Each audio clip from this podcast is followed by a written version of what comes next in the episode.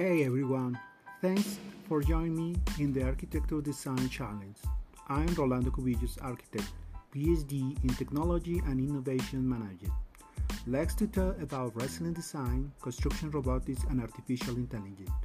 Those issues will be a challenge in the architecture of the 20th century. To discover with me who you can apply this topic in architecture design. So let's to talk.